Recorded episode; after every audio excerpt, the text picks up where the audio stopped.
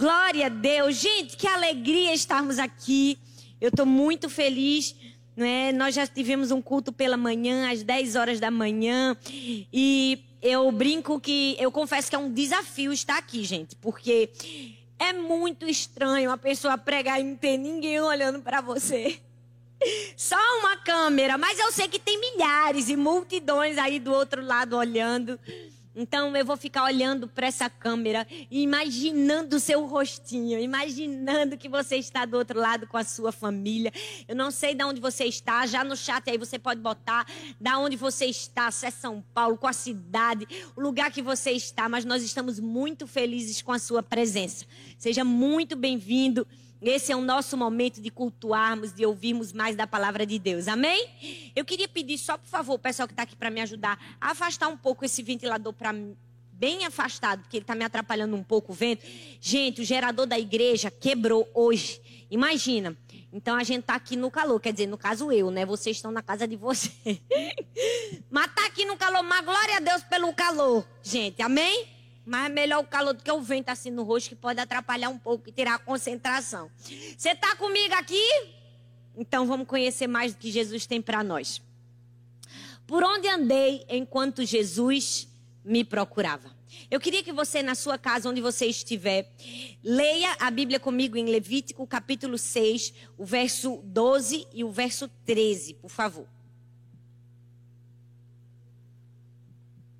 Diz assim: o fogo que está sobre o altar arderá nele e não se apagará.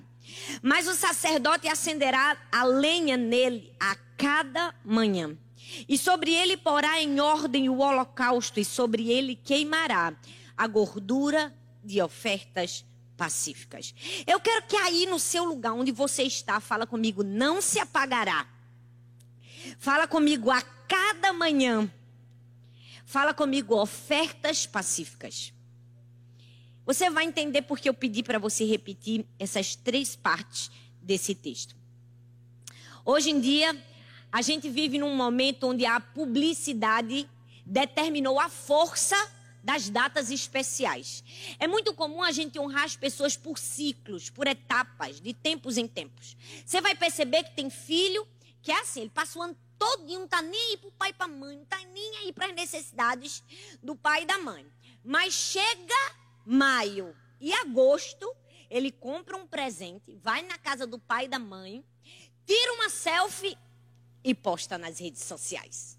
Já percebeu que às vezes a gente também cai na cilada de passar o ano inteiro e não tá nem aí para as causas sociais, não tá nem aí para a família, mas parece que quando chega dezembro, bate um espírito coletivo de irmã Dulce e pá! De repente tá todo mundo generoso. Tá todo mundo dando presente. Já percebeu que às vezes a gente espera chegar o dia 12 de junho, o dia dos namorados, para comprar um presente para a esposa ou para o marido? Já percebeu que a gente espera o aniversário de alguém importante para a gente? Para a gente escrever um texto, uma carta e dizer: Eu te amo, você percebeu como, infelizmente, a sociedade nos leva a amar um amor esporádico, um amor de tempos em tempos, de oportunidades em oportunidades, um amor por datas. O comércio estabeleceu que fosse assim. E a gente permitiu que fosse assim, mas eu quero te fazer refletir comigo o que isso fez você perder ou está fazendo você perder nos seus relacionamentos. O que isso tem tirado de mais precioso das pessoas que você realmente ama? Será que nós estamos escolhendo um momento para alimentar um amor que é vital na nossa vida?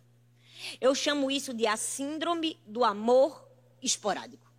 Gente, essa foi uma teoria que eu mesmo criei, porque eu acho bonita as pessoas criarem teoria. Esse dia eu estava lendo um livro que tinha tanta teoria que a pessoa criou. Eu digo, gente, como é chique criar uma teoria, né?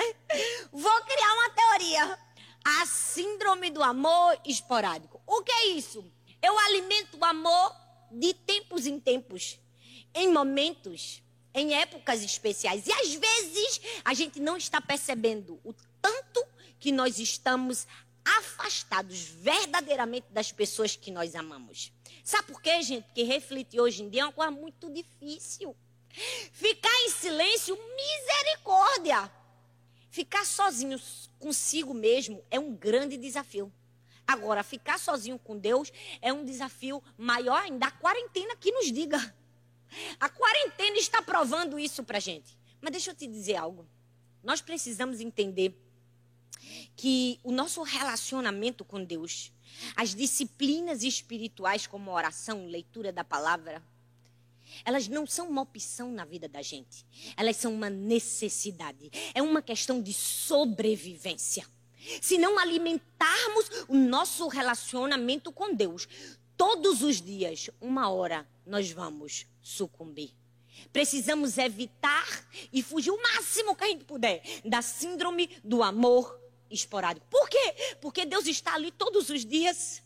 Todos os dias desejando a nossa presença, todos os dias desejando ter intimidade com a gente. Foi assim desde o jardim do Éden. Deus ama relacionamento, ele nos fez para o relacionamento. Nós é que muitas vezes estragamos o nosso relacionamento com Deus. Por quê? Porque fazemos dele um amor esporádico. E sabe o que eu mais amo em Deus? Sabe o que eu mais amo em Jesus? Que mesmo a gente tendo esse tipo de comportamento sujo, feio, traiçoeiro, Deus sempre é capaz de nos levar no caminho de volta à presença.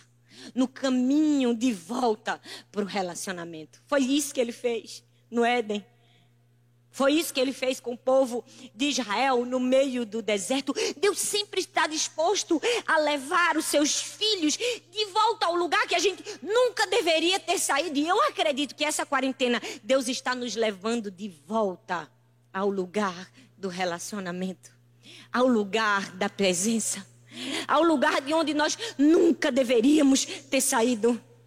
Esse é um retorno e o retorno existe por causa do amor de Deus. Nós temos acesso à presença de Deus. Sabe, a gente precisa valorizar esse acesso. Eu não quero falar aqui do acesso que a igreja brasileira tem à presença de Deus, porque isso é fato, todo mundo já sabe. O, Brasil é um país laico, graças a Deus, você tem acesso. Nem quero fazer falar do acesso que nós temos a presença de Deus, porque isso também nós temos. Foi garantido por Jesus na cruz do Calvário, graças a Deus por isso. Que eu quero fazer, você e eu refletimos essa noite, o que nós estamos fazendo com o privilégio desse acesso à presença.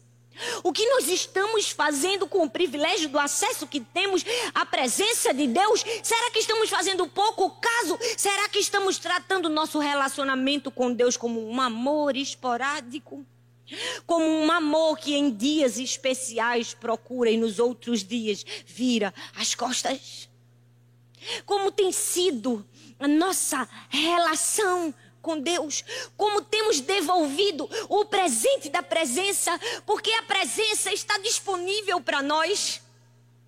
Você vai ver quando você lê o Antigo Testamento quanto talvez a presença tenha se restringido por causa do pecado do homem. Mas deixa eu te dizer, Deus, através de Jesus na cruz do Calvário, se fez acessível para mim e para você. E nós não podemos desprezar esse amor. Não podemos esquecer esse amor.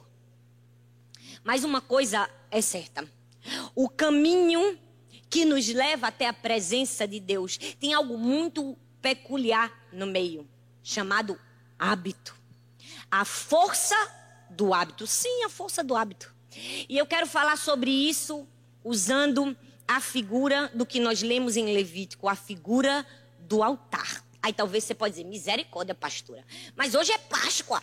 Tá todo mundo falando de cruz. Lá vem a senhora falar de altar, sim, eu vou falar do altar. Porque, na verdade, o altar e a cruz têm semelhanças profundas que talvez eu e você não nos atenássemos para isso, mas eu quero que você perceba.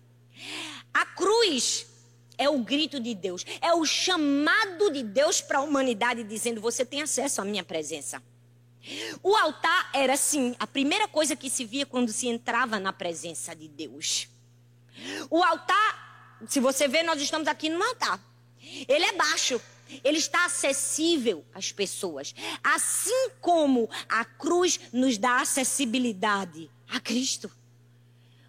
o altar e a cruz são duas figuras que a gente nunca pode deixar de olhar na vida.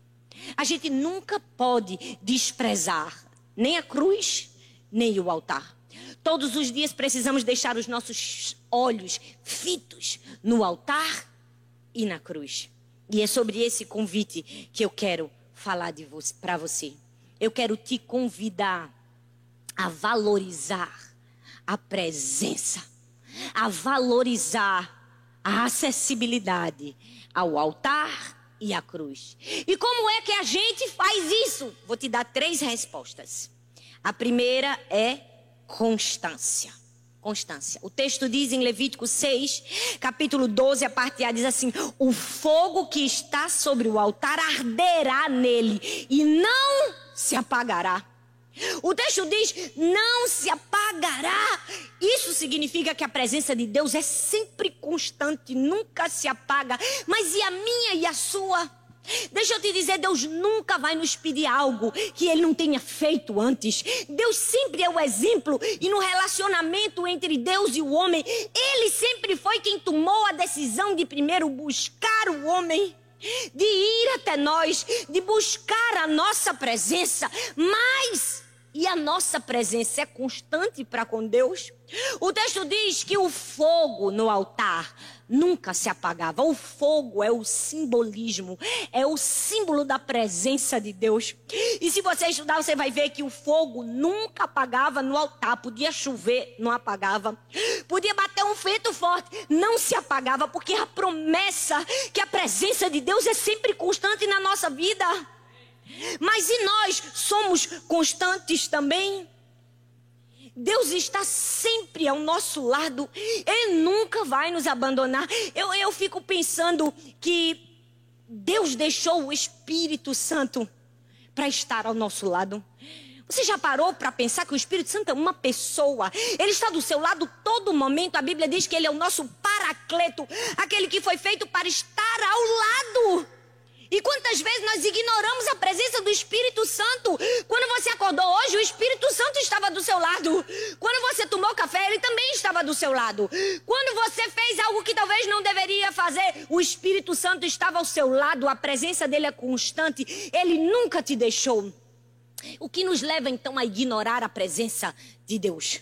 O que nos leva a ignorar a presença do Espírito Santo? Meu filho, eu pensei um pouco e deixa eu te dizer, a gente só ignora a presença de uma pessoa por dois motivos.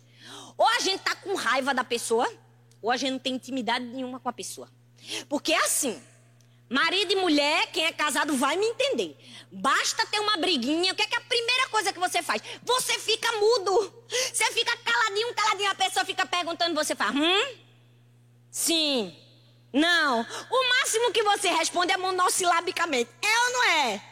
É, com certeza tá caindo a ficha aí para você. Por quê? Porque a gente tá com raiva. Quando a gente tá com raiva, a gente não quer conversar.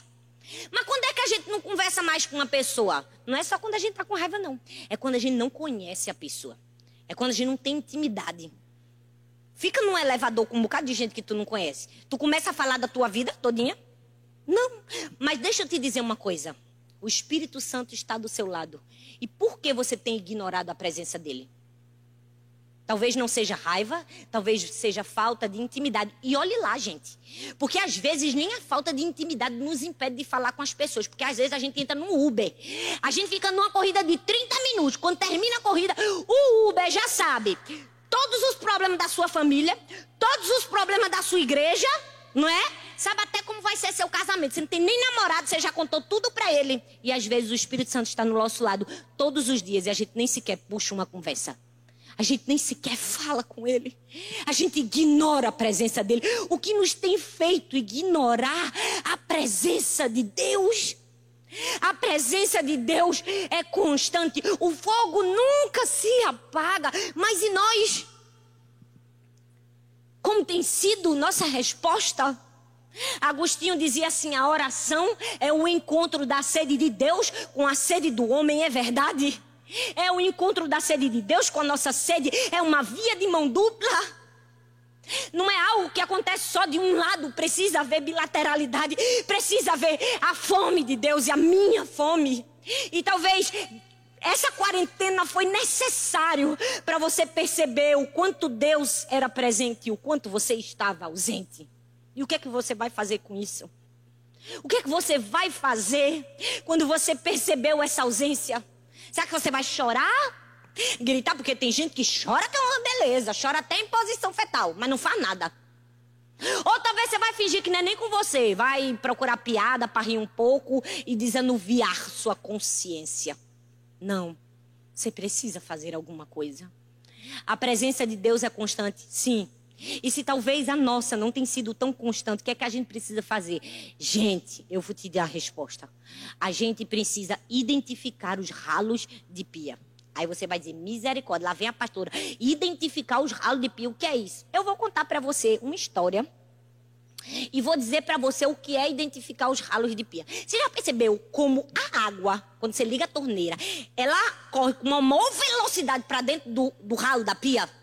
E você já percebeu que parece que tudo que cai no ralo de pia é o que a gente tem de mais precioso? Faz o experimento, você passa a semana toda usando um brinquinho bem fuleiro, como diz no Nordeste. Bem baratinho. Mas ele tá lá firme e forte na sua orelha. Mas basta você ir para uma festa importante. Basta você ir para um casamento, botar aquele único, o filho único, o precioso que você tinha. Parece que o cão vai lá, folga tarraxa, o bicho pá, cai no ralo da pia. Vai direto para lá pro fundo. Isso aconteceu há um mês atrás, mais ou menos, quando eu estava ministrando a palavra, antes de entrar na quarentena. Gabi, que viaja comigo, minha assistente, ganhou um colazinho de um mês de namoro. Faz pouco tempo que ela estava namorando e ela estava tão feliz, apaixonada. E ela ganhou um colazinho de um mês do namorado. Quando ela foi botar o colar para a gente sair para ministrar a palavra, o que foi que aconteceu? Pimba! O, o colar foi cair no ralo da pia, ela correu desesperada, ainda puxou assim, com toda a força. Mas quando ela puxou, quebrou. E a coitadinha ficou tão triste, gente. Ficou tão triste. Eu descobri hoje de manhã que quando eu preguei, contei o exemplo, o namorado dela descobriu. Ele não sabia, me perdoe, Pedrinho, mas foi isso que aconteceu. E ela ficou triste porque o colazinho precioso tinha caído no ralo da pia. Você já percebeu que o ralo da pia tem a tendência de levar da gente o que é mais precioso? Você já percebeu que na sua vida tem muitos ralos de pia? Você já acreditou nisso? Se você não acredita, eu vou te dizer. Existem muitos ralos de pia que estão levando de você o que você tem de mais precioso. Se você quer descobrir, você faz o seguinte: você abre seu Instagram, vai lá em cima numa abinha chamada Sua Atividade e deixa o Instagram falar para você quantas horas você passa com ele enquanto Deus te espera. Vai lá no Netflix e vê quantas horas você passa com ele assistindo suas séries favoritas enquanto Deus te espera. Vai lá para descobrir quanto tempo você passa jogando enquanto Deus te espera. Eu não estou dizendo que você vai comprar um bilhete para Marte e se excluir do mundo. Eu estou dizendo que aquilo que é prioridade na nossa vida, às vezes está escorrendo pelo ralo da pia. Nós precisamos aprender a identificar quais são os ralos de pia na nossa vida. C.S. Lewis escreveu um livro que chama assim Cartas de um Diabo ao Seu Aprendiz. Nesse livro tem dois personagens, que são dois capetas, dois cão. O mal danado e o vermelindo. O mal danado é o capeta velho e o vermelindo é o capeta novo. E aí, o capeta mais velho fica ensinando todas as estratégias ao capeta mais novo de como destruir os homens. E você sabe qual é uma das maiores armas do capeta para destruir o ser humano? A distração. Porque quando nós estamos distraídos, nós estamos mais vulneráveis ao pecado, à tentação. É por isso que eu quero falar para mim e para você hoje: cuidado com os ralos de pia. Cuidado com aquilo que tem te distraído e levado você a uma vida inconstante. Você quer ter um amor verdadeiro com Deus e não simplesmente um amor esporádico. Identifique os ralos de pia. Descubra aquilo que está roubando seu tempo e seu amor. E aí, depois que você descobre que Deus é constante você talvez não tanto, E aí você identifica aquilo que está te atrapalhando. O que é que você faz? Você aprende a dar a Deus o dízimo de tudo na sua vida. Todo mundo que é cristão sabe o princípio do dízimo. O que é o dízimo? É dar a primícia. É dar o mais importante, é dar o primeiro. É dar a Deus 10% de tudo que você tem. Aí você acha que 10% é só do aspecto financeiro. É sim. É do aspecto financeiro. Inclusive nesses tempos. Tem gente que acha que Deus excluiu ele de dar o dízimo na hora da pandemia. Não, dízimo é fidelidade. Dízimo é uma questão de escolha, de princípio e de caráter. Mas o dízimo que precisamos dar a Deus é de tudo. Você sabe que tudo é tudo? Pois é, tudo é tudo. Olha que coisa profunda. Tudo é tudo. É o seu tempo, é o seu amor, é a sua dedicação. Precisamos dar a Deus o dízimo de tudo na nossa vida. Deixa eu te dizer uma coisa: se tiver alguma nutricionista que está aí me ouvindo, porque com certeza deve ter, ela vai dizer que a primeira refeição do dia é a mais importante de todas. Quem nunca ouviu isso, gente? E mesmo que você não tiver um nutricionista, que você for para o Google, ele também vai dizer isso. Por quê? Porque você passa horas e horas dormindo sem se alimentar. Então, sua primeira refeição vai repor essa lacuna que você deixou. Por isso que ela é a mais importante. Deixa eu te dizer, o princípio, o começo, a primícia é o mais importante. E se é o mais importante, é isso que precisamos dar para Deus. Não sei se você já leu, mas então, oh, estourou aqui no Brasil, no mundo inteiro, na verdade. Um livro chamado O Milagre da Manhã, de um cara chamado Hal Harold. Eu não sei se é esse mesmo o nome dele, não, mas eu li o livro dele. Eu li esse e o, o que vem depois também eu li. Aí você vai dizer, vou ler esse livro. Não precisa, vou te dar toda a resenha agora, você não vai precisar. É 200 páginas ele dizendo assim, acorde cedo. Pronto, o livro é isso aí. Ele vai passar 200 páginas para te ensinar a acordar de 5 horas da manhã. Olha aí. Lida também a cultura, estou te dando o um livro de graça. Mas é a verdade. Ele passa 200 páginas ensinando a importância de se acordar cedo. Tem um, um, certo ritual quando você acorda cedo. E deixa eu te dizer, nesse livro ele cita um outro camarada que diz assim: as primeiras horas do dia são o leme da vida. E é verdade. Aquilo que você faz no comecinho determina o resto do seu dia. Começa com mau humor, começa estressado, começa pegando o celular e recebendo um carão do teu chefe para tu ver como é teu dia. O como você começa faz diferença no resto do dia, gente.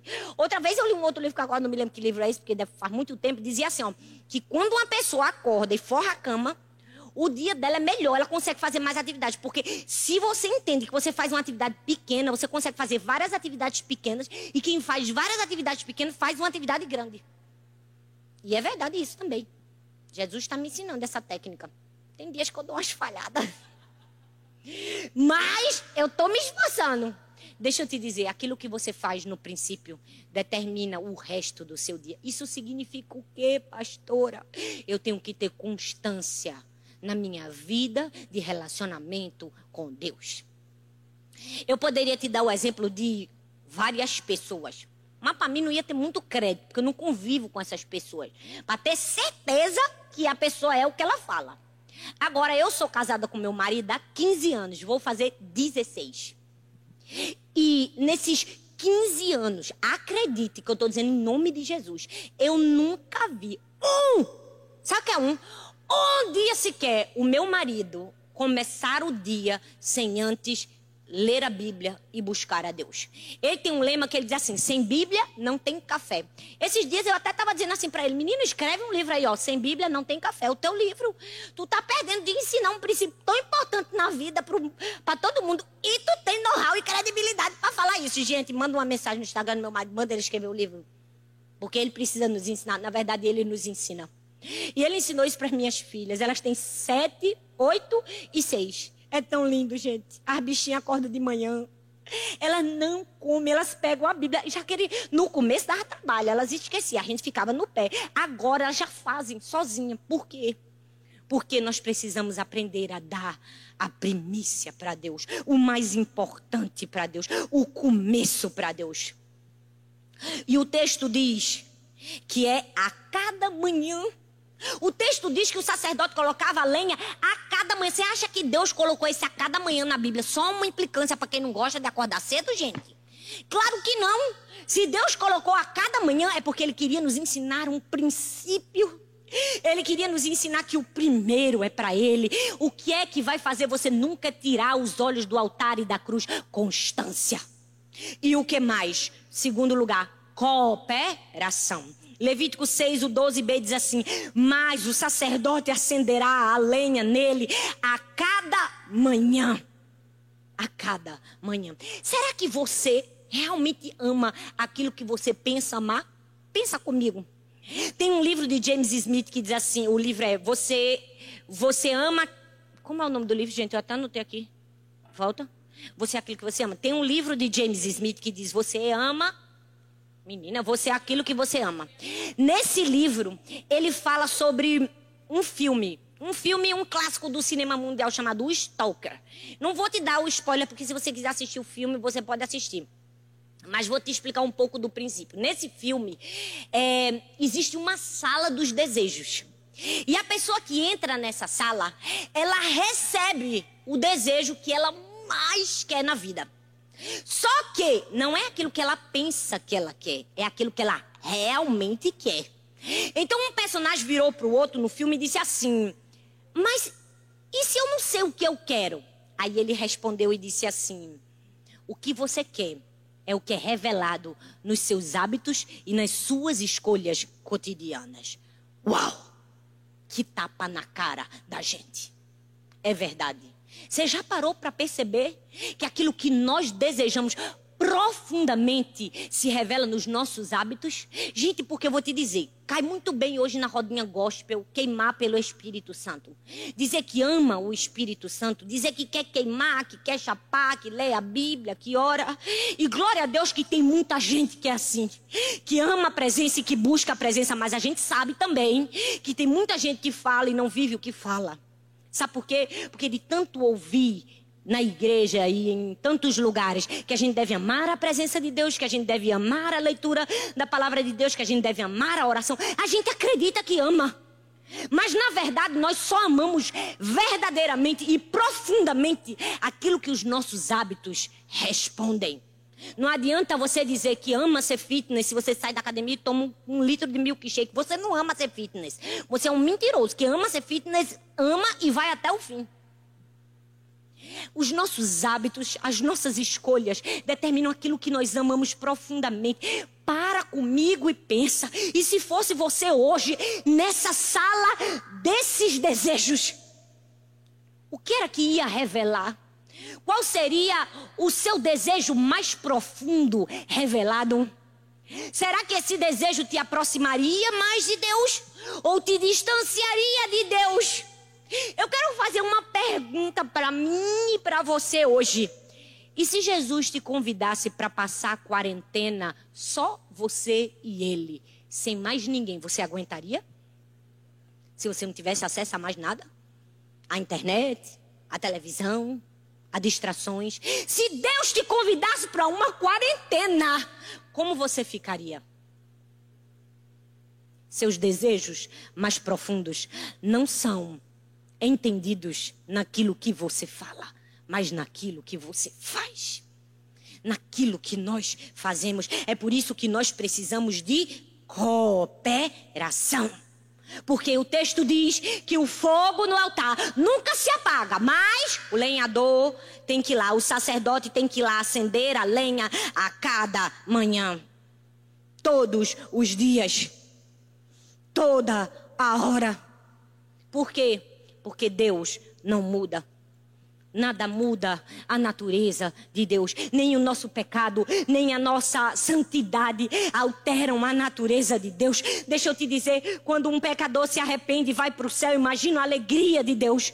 E quando alguém perece e vai para o inferno, imagina a tristeza dele. Mas deixa eu te dizer, isso não faz Deus ser mais Deus ou menos Deus.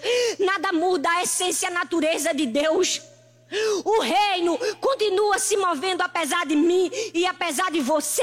A natureza de Deus não é alterada, mas tem gente, pelo amor de Deus, que acha que está fazendo um favor para Deus quando vem para a igreja. Que acha que está fazendo um favor para Deus quando serve em algum lugar. Não, gente.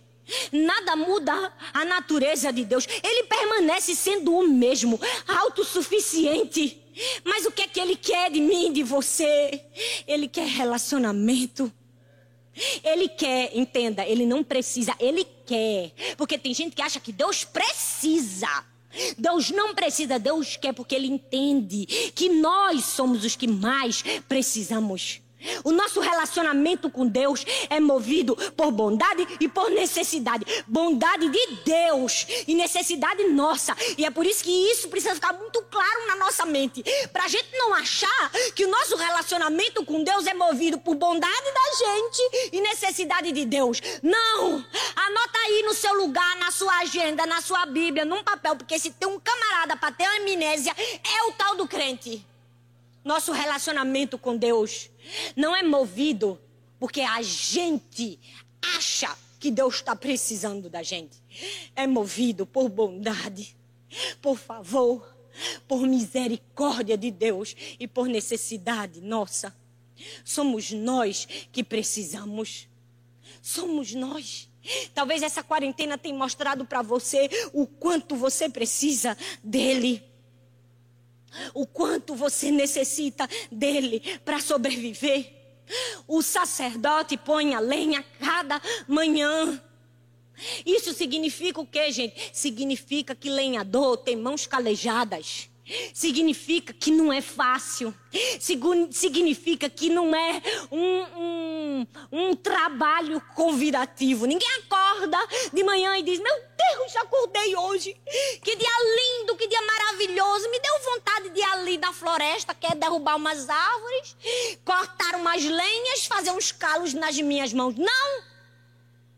Cortar a lenha não é um serviço convidativo. É por isso que relacionamento com Deus é renúncia. Mas todos os dias o sacerdote põe a lenha, o fogo não apaga. É por isso que eu gosto do fogo e da lenha. Do fogo e da lenha. Não fala só do fogo se você está se esquecendo da lenha. A lenha precisa ser colocada no altar todos os dias. E o texto diz: a cada manhã é com prioridade. É a cada manhã. Lenhador tem mãos calejadas lenhador tem mãos calejadas. Nós precisamos entender que nosso relacionamento com Deus exige alguns sacrifícios da gente. Exige algumas renúncias. Não venha me dizer que é fácil. Não é, não. Né? Esse que diz, ah, eu me acordei com uma vontade maravilhosa de ler a Bíblia. Bom, glória a Deus se você é assim. Mas tem dia que eu não acordo que eu não quero fazer nada. Que eu só quero mesmo é dormir. Mas quando você busca Deus, você faz por quê? Faz por amor e faz por renúncia. Por quê? Porque esse é o trabalho do sacerdote. E deixa eu te dizer, presta bastante atenção. O diabo, ele vai tentar te enganar, ele vai tentar mostrar para você como ele trata bem. Ele trata bem os filhos dele. Já percebeu que aquelas pessoas que estão fazendo tudo errado, saiu dos caminhos do Senhor, tá pintando como diz aqui no Nordeste, a miséria no mundo. Parece que tudo tá bom para ele, parece que ele arranjou o melhor emprego, tá ganhando o melhor salário, não é? O feed do Instagram dele só tem viagens. Você fica olhando assim e dizendo: "Meu Deus, como o diabo trata bem os filhos dele, não é? Eu tô aqui, meu Deus, servindo a Jesus, dedicando minha vida com tanta dedicação, com tanto amor. Meu currículo parece que tá fazendo aniversário, ninguém me chama né? Ou talvez você está servindo a Deus há tanto tempo, você diz assim, nem um vulto de um crush santo. De alguém para me casar, Jesus.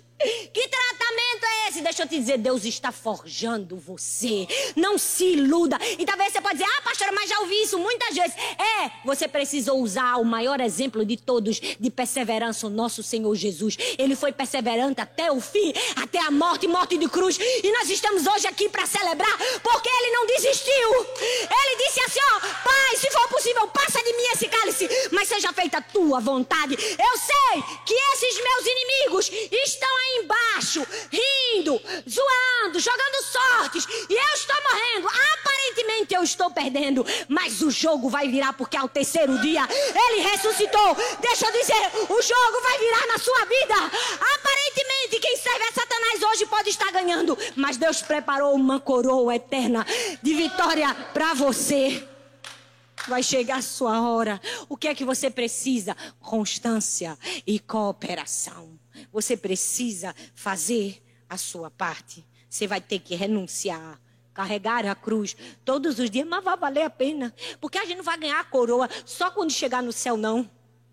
Aqui ainda, aqui em vida, Deus não vai nos fazer nos beneficiarmos do favor e da graça dele. E por fim, para nunca tirarmos os olhos do altar e da cruz, nós precisamos de entrega, constância, cooperação e entrega. O verso 13, a parte B, diz assim: E sobre ele queimará a gordura de ofertas pacíficas. Ofertas pacíficas. Entenda, o livro de de Levítico fala de cinco tipos de ofertas diferentes. Existem algumas ofertas voluntárias e algumas ofertas obrigatórias. Mas a oferta pacífica era uma oferta voluntária.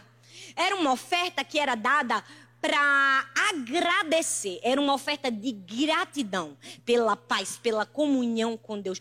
Por que, que Deus colocou nesse texto as ofertas pacíficas? Se ele poderia ter colocado outra oferta no lugar. Porque ele queria dizer que o nosso relacionamento com Deus não é baseado em obrigatoriedade, é baseada na voluntariedade. É baseada no nosso desejo de ir até Ele. Deixa eu te dizer: o sacrifício de Jesus na cruz consumou, fez tudo o que nós precisávamos para a salvação, mas não é só isso. E calma que eu não estou falando nenhuma heresia. Ele nos deu acesso à presença dele, mas somos nós que escolhemos todos os dias, a cada manhã, colocar a lenha no fogo do altar para estar na presença dele. Isso nos fala de entrega. Tem uma escritora chamada Tati Bernardi que diz assim: a gente entende que saudade, além de não se traduzir, também não se cobra. Que presença e importância não se impõem. Por quê? Porque precisamos de uma entrega legítima, voluntária e verdadeira. Por quê? Porque Deus não obriga, Deus não coage, Deus convida, Ele corteja. Norman Geisler tem um livro que diz assim: Não tenho fé suficiente para ser ateu. E esse livro é incrível. Ele fala assim de uma maneira muito linda, muito poética, com uma presença de Deus é assim tão sedutora, tão convidativa, que ele não precisa coagir. Nós somos impulsionados a desejar, a continuar ali. É assim o amor de Deus. Deus não obriga a gente a amar. Deus não obriga a gente a servir. Ele nos convida em amor. É um convite. Você nunca vai imaginar Deus botando a faca no seu pescoço e dizendo: venha me buscar. Não, Deus não precisa fazer isso. Você nunca vai imaginar Deus pegando o celular e mandando uma mensagem no WhatsApp para você. Já, você consegue imaginar Deus dizendo assim: bom, para mim já deu. Tá tudo acabado a fila andou. Né? Eu estou há séculos esperando você me dar uma resposta e você só me deixa no vácuo. Olha, eu preciso te dizer que o que tem limite não é só município, não. Minha paciência também limite. Acabou. Você imagina Deus fazendo isso com você? Como os homens fazem? Não. Porque o amor de Deus não coage com vida. Sabe, infelizmente, muitas pessoas no mundo têm uma visão completamente, errada, completamente errada de quem nós somos. Acha que a religião é uma focinheira que colocaram no, na boca da gente, que a gente vive morrendo de vontade de fazer tudo que é errado, mas a gente não faz por causa de um dogma, a gente não faz por causa de uma lei. Não! Eu acredito sim que tem muito sepulcro caiado, muita gente que faz porque tem uma regra, mas eu acredito também no amor voluntário, no amor que convida, na entrega legítima, na entrega que se conquista. Eu acredito sim que fazemos por amor, que deixamos vício porque amamos, porque deixamos deixamos prostituição porque amamos. A religião não é uma obrigação. Jesus não é uma obrigação. Ele é um convite voluntário de entrega. Cabe a mim e a você fazermos parte dessa entrega todos os dias. Constância, cooperação e entrega. Eu queria ler para você uma letra de uma música. É uma música secular e eu quero que você entenda o porquê eu estou lendo essa música secular. Não quer dizer que eu aprovo essa música.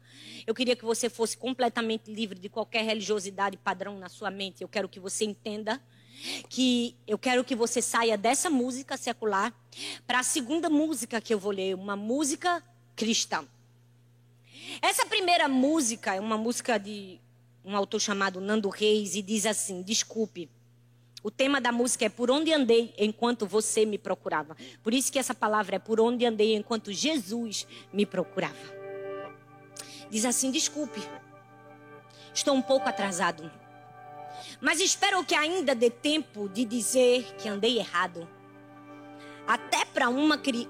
é, que andei errado. E eu entendo as suas queixas são tão justificáveis.